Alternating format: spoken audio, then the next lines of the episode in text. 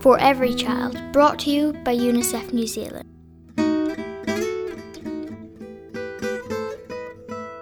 You're listening to For Every Child, UNICEF New Zealand's radio program which delves into the issues facing children around the world and right here in Aotearoa, New Zealand. So, welcome, I'm Nicholas Dale, and a Happy New Year to all our listeners. in today's episode, we learn about some of UNICEF's leaders and celebrity ambassadors. 2016 was a mixed bag of a year, and UNICEF brought assistance to children in places as far flung as Fiji and Syria. We also marked our 70th birthday in 2016, which provided a good opportunity to reflect on our work over the past few decades. I personally knew nothing about UNICEF's history, so I talked to UNICEF New Zealand's bequest manager, John Daish, who was a font of knowledge about this organisation. We started off by talking about UNICEF's founding director, Maurice Pate. When I joined UNICEF 11 years ago, I read up the history of UNICEF. I like looking at what's gone before so that I can get a handle on what I'm meant to be doing now. Because I, I think historically that's how my mind works. I studied history at university and it's, uh, it's always been important to me. I like the stories of those who've gone before as an inspiration for us today and for the future. So UNICEF was founded like 70 years ago by Maurice Pate. Well, that's not quite true. UNICEF was started after the Second World War because when the United Nations got together in America, first of all in Los Angeles, then in New York, they were concerned and had a compassionate interest in the displaced many, many displaced, thousands, millions of displaced children in Europe. Europe was a mess. It had been bombed to smithereens, and uh, the United Nations felt that they must do something for the children in Europe. So they formed the, an, an emergency uh, children's organization called the United Nations International Children's Emergency Fund, UNICEF. Then they looked around for somebody to lead this organization and they chose Maurice Pate. The reason why they chose Maurice Pate is that from his childhood he'd had a passion for poor children. Mm. When he was four years old, with his father in Denver, in church one day, the minister said, There are poor children in America. And little Maurice Pate said to his daddy, Daddy, are the poor children in America? We must do something about them. Mm. And he grew up to become uh, a Harvard educated um, professional. I believe he was an economist and uh, a, a, a, highly educated person. And he got involved, first of all, in the First World War, then in the Second World War, working with Red Cross and uh, other organizations to provide relief to prisoners of war and uh, people in Europe. Hmm. So he was chosen as a suitable person to lead this um, emergency uh, fund for children in Europe. And in 1946, when the fund was being discussed and formed, he uh, talked to the people involved in it, and he made a statement which has become one of the ways UNICEF operates.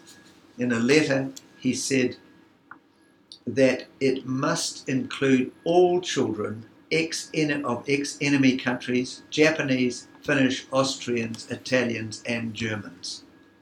And that's one of the ways UNICEF has always operated.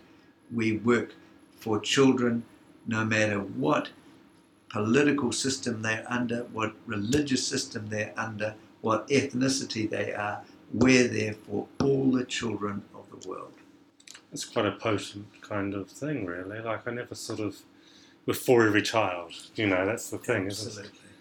And, Absolutely. and it doesn't matter if your parents are, are terrorists or refugees or children matter, right? That's the, that's the point.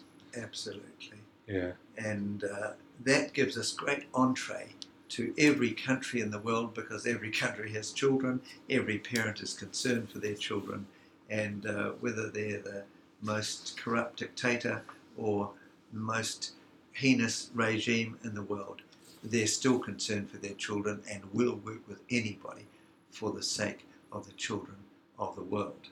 Mm. So that's what Maurice Pate did.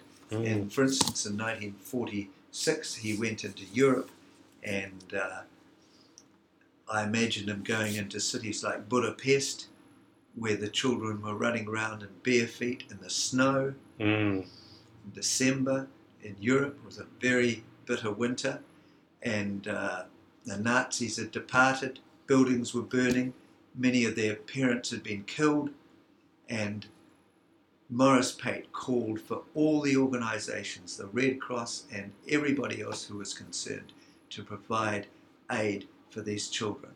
Often the first milk they received, the first food, the first boots were from UNICEF uh, arranged support.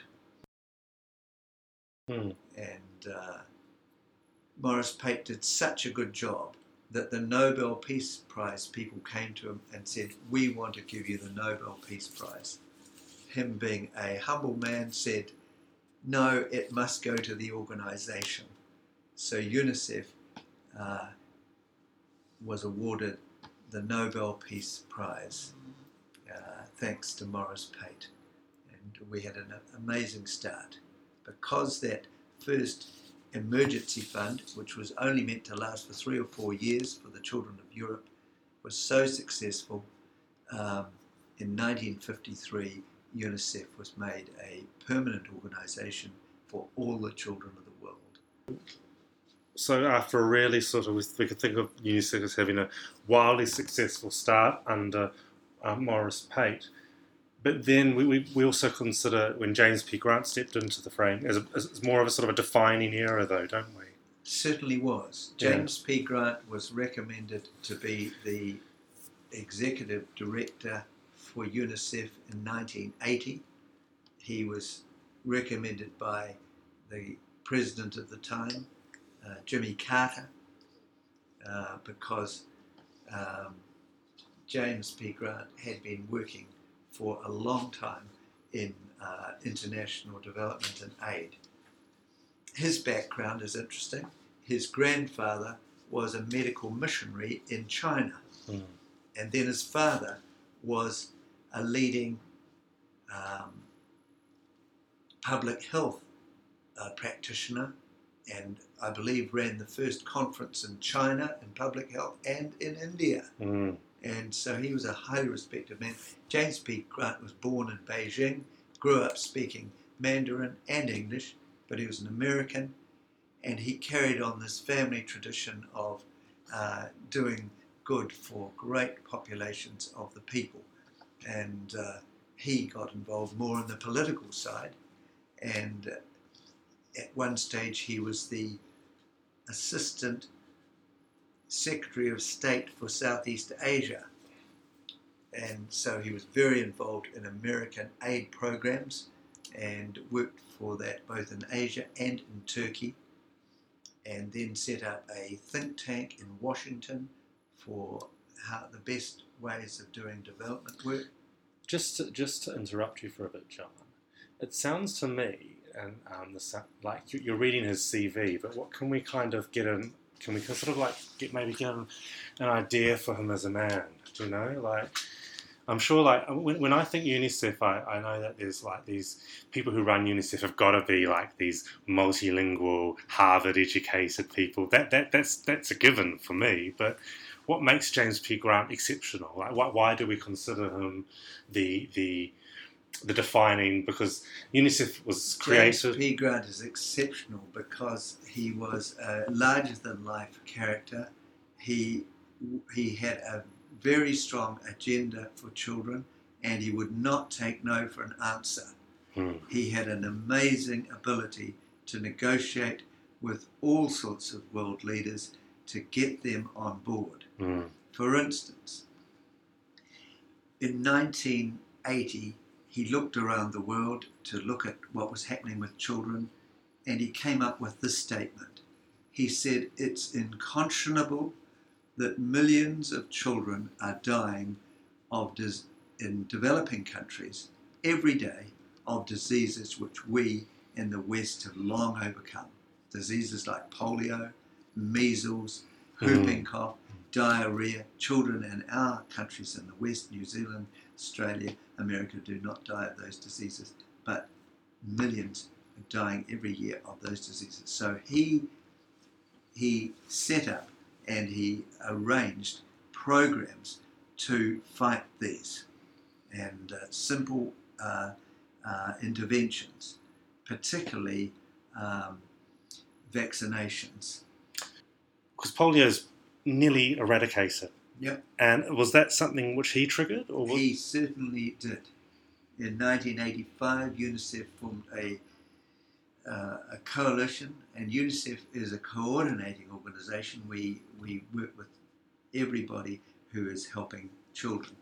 And UNICEF formed a worldwide compact with um, Rotary International, who've raised millions and millions and millions of dollars for uh, Polio Plus, they call it Mm. and the World Health Organization and an American um, scientific organization who developed the best vaccines available and the best methods.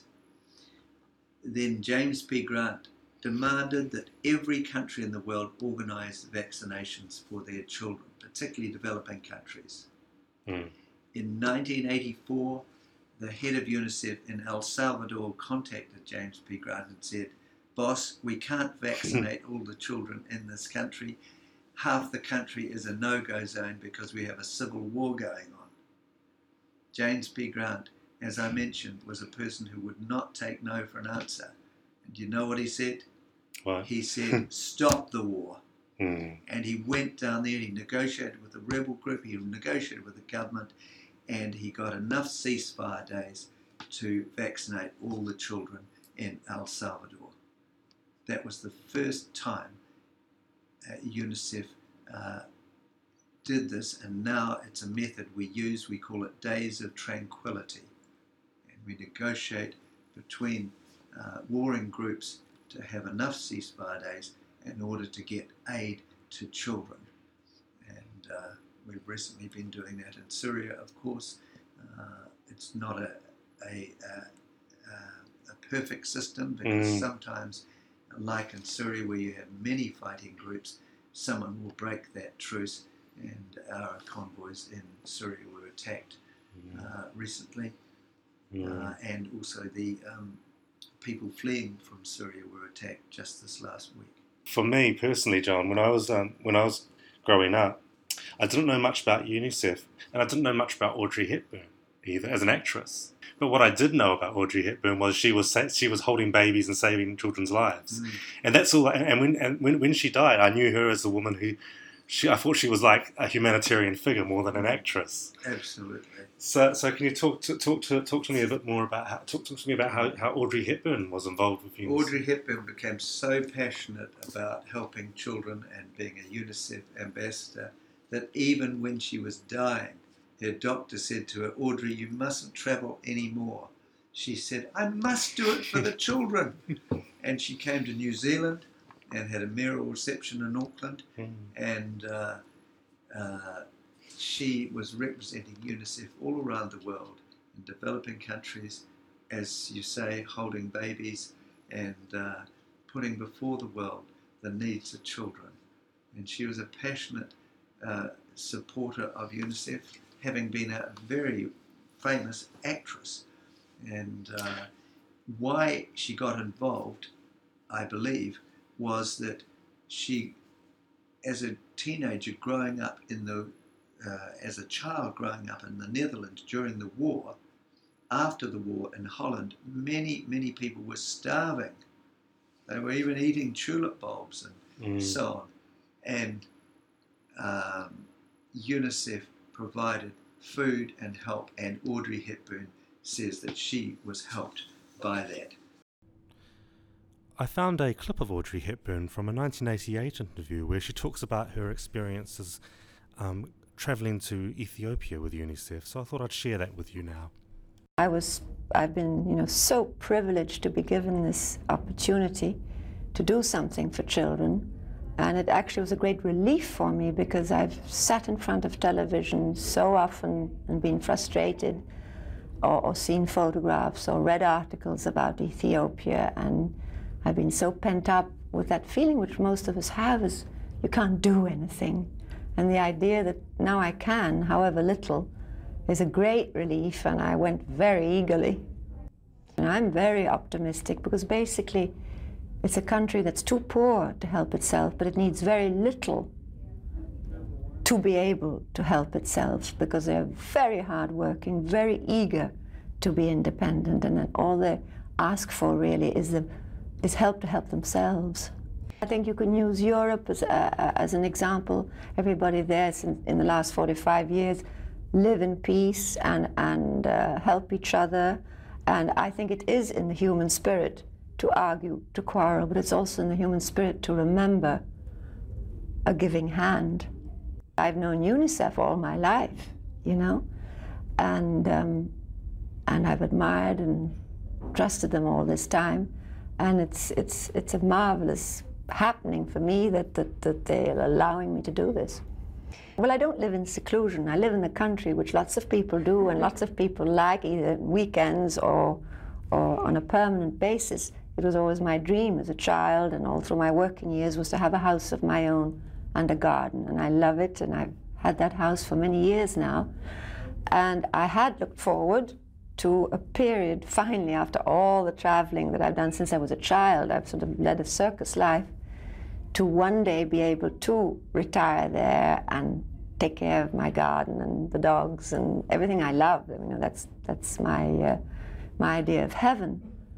But um, I'm moving around the world once again, but I'm happy to do it because for children, I'd, I'd, I'd go to the moon. It's awfully hard to ask people to prevent a disaster rather than to help once it's happened, like the last time. UNICEF is everywhere helping them, and especially helping them to help themselves. And if I may really give it you in a nutshell, what UNICEF wants to do is to give them a spade to dig their water wells, but not to dig the graves of their children. She's really fantastic. So, the actor Danny Kaye is someone who might not know much about, but um, he was quite significant for UNICEF, wasn't he, John?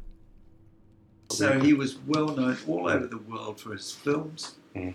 Uh, then he got involved uh, with UNICEF as a UNICEF ambassador, and he travelled all over the world visiting children, promoting uh, UNICEF. Mm. And um, before he died, he said, The most important thing I've ever done in my life is what I've done for UNICEF in promoting uh, aid for children. And so he, you know, became a very passionate uh, supporter uh, of UNICEF, and many, many people became supporters because of him. Even today, the name Danny Kaye is uh, used for the American Bequest Society. The United States uh, Fund was the first country to fund UNICEF, and uh, they have the Danny Kaye Society, which is their bequest society, and many millions of dollars come to UNICEF from wills because of the name of Danny Kaye. It lives on in UNICEF. Is he, was, he the, is he the first celebrity ambassador? Because Uh, we've used sure celebrities. Audrey or Danny were Mm. first, but uh, they were both, uh, you know, early involved as ambassadors for Mm. UNICEF, and that's been one of the hallmarks of the 70 years of UNICEF that we've been very fortunate to have leading actors and actresses and sports people who have got behind UNICEF, um, such as the most famous footballer in England, Beckham. David Beckham, who's very passionate about UNICEF Mm. and has even set up his own trust for UNICEF, which That's is wonderful. fantastic. That's wonderful. and um, So, so it's Uh, good that we, we, I guess, we're still that, that that tradition's still going strong. Then, absolutely, yeah. it's just uh, a wonderful.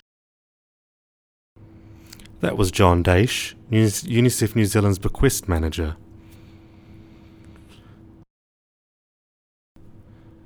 UNICEF works for the betterment of children around the world, but you might be surprised to know that we work here in New Zealand as well.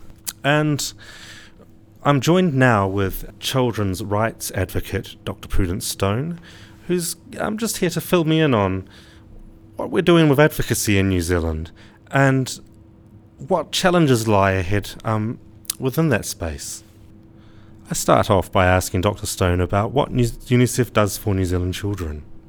Well, I guess it comes down to what kind of UNICEF office you have. And in New Zealand, we have a NATCOM.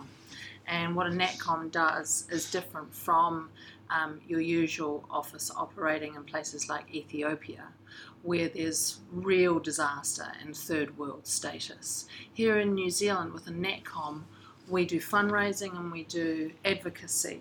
We don't actually do disaster related programs. So, in the fundraising space, we are raising money here in New Zealand um, from sympathetic New Zealanders who want to help out those disaster areas in places like Ethiopia. Um, and then, if we raise enough money here in New Zealand for those programs, headquarters in Geneva tells us we're allowed to do we're, we're allowed to employ some people to actually advocate for children's rights in New Zealand as well. And so I have this luxurious role, this real privileged role in UNICEF, um, given that we raise loads of money here in New Zealand, um, to be a children's rights advocate for children here in New Zealand. And right now, that means that I am pouring through the news about our new ministers and looking at our new cabinet and seeing how we can help our new cabinet get in, fit into their new roles. Um, there's a new Minister of Social Housing. There is a new role called the Minister of Children, in Hmm. fact. So these that, that's a really exciting thing for New Zealand, and obviously it means our advocacy in the past is um, sinking in with our government. That they've actually sort of taken uh, these issues that were um, highlighted by UNICEF in the past and um, turned them into official roles around around cabinet to give 100% of their time to. So, so advocacy for UNICEF is working with the community to talk to government. Is- Nope, nope. We don't do any community engagement. That's what an office in, in Ethiopia would do community engagement. Um, we engage with youth to lift up their voice to do advocacy, but what advocacy is, is really around looking at the United Nations Convention on the Rights of the Child, seeing where New Zealand is breaching those articles. Um, and right now, there's a breach of um, the housing article, um, the social security article. So, so, so the, these articles lo- um, outline 42 rights of children.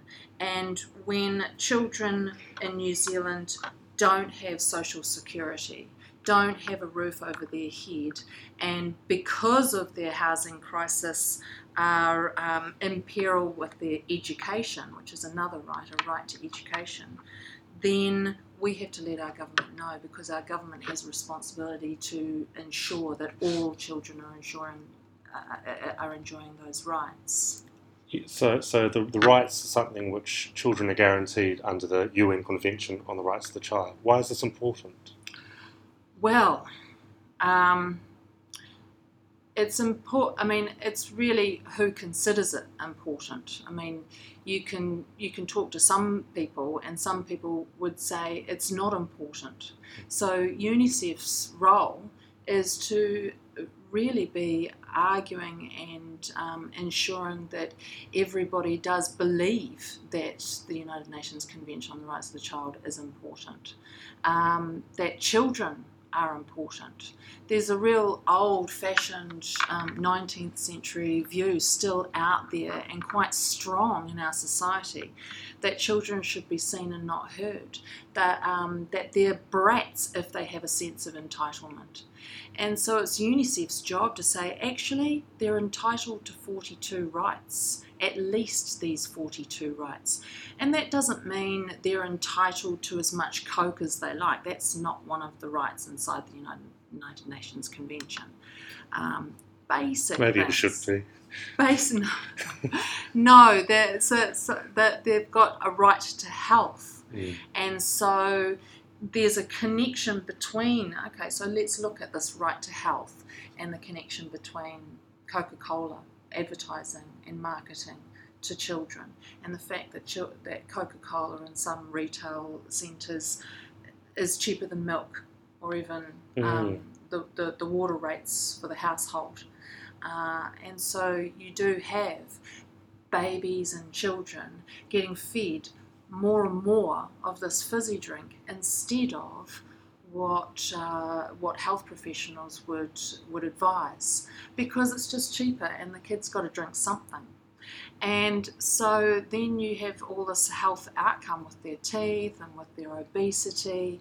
And so there's a direct link. And so if you didn't have organisations like UNICEF pointing out those links to government, government would turn a blind eye to all that Coca Cola and fizzy drink marketing. Um, but instead, you have a whole health sector up in arms and trying to advocate and UNICEF's part of that and at the at the uh, at the forefront of that. So we're considered a, a, kind of, or UNICEF is considered an authoritative voice on what children need to be have a stable, healthy, happy upbringing. Absolutely. Um, you, uh, I mean, if I, would say anybody um, who wants to know about children's rights should contact either UNICEF and or the Children's Commissioner. We are sort of like the watchdogs of children's rights. And it's our job to try and get every other child advocate organisation out there to have a rights, a child rights-based framework to their advocacy. I think it's going to be quite interesting, sort of just um, if, if, maybe we can um, do more of these and you can fill us in during the on the course of the year. And, Oh, I'd love and, to. Yeah, Yes, please. and we can sort of hopefully keep everyone who has an interest in um, children and, and how ch- the, the, the betterment of children in, in this country yeah. will be able to um, Yeah. learn learn learn how this how, how, it's going. Well, So- look, I'd love to just say to the listeners if they want to write submissions on any um, piece of legislative reform um, at any time, that and you know legislative reform that in- involves children. Um, or it has any impact on children, to please get in touch with me so that we can um, collaborate and coordinate our key messages. And that's prudence at unicef.org.nz. That was UNICEF New Zealand's children's rights advocate, Dr. Prudence Stone. So, Happy New Year to all of our listeners. Uh, we'll be back for another episode of For Every Child. Thanks for listening. Um, I'm always trying to make this a better a show, so if there is any suggestions are welcome, and you can send them to me at nick at unicef.org.nz, and we'll hear, hear again next month. For Every Child, brought to you by UNICEF New Zealand.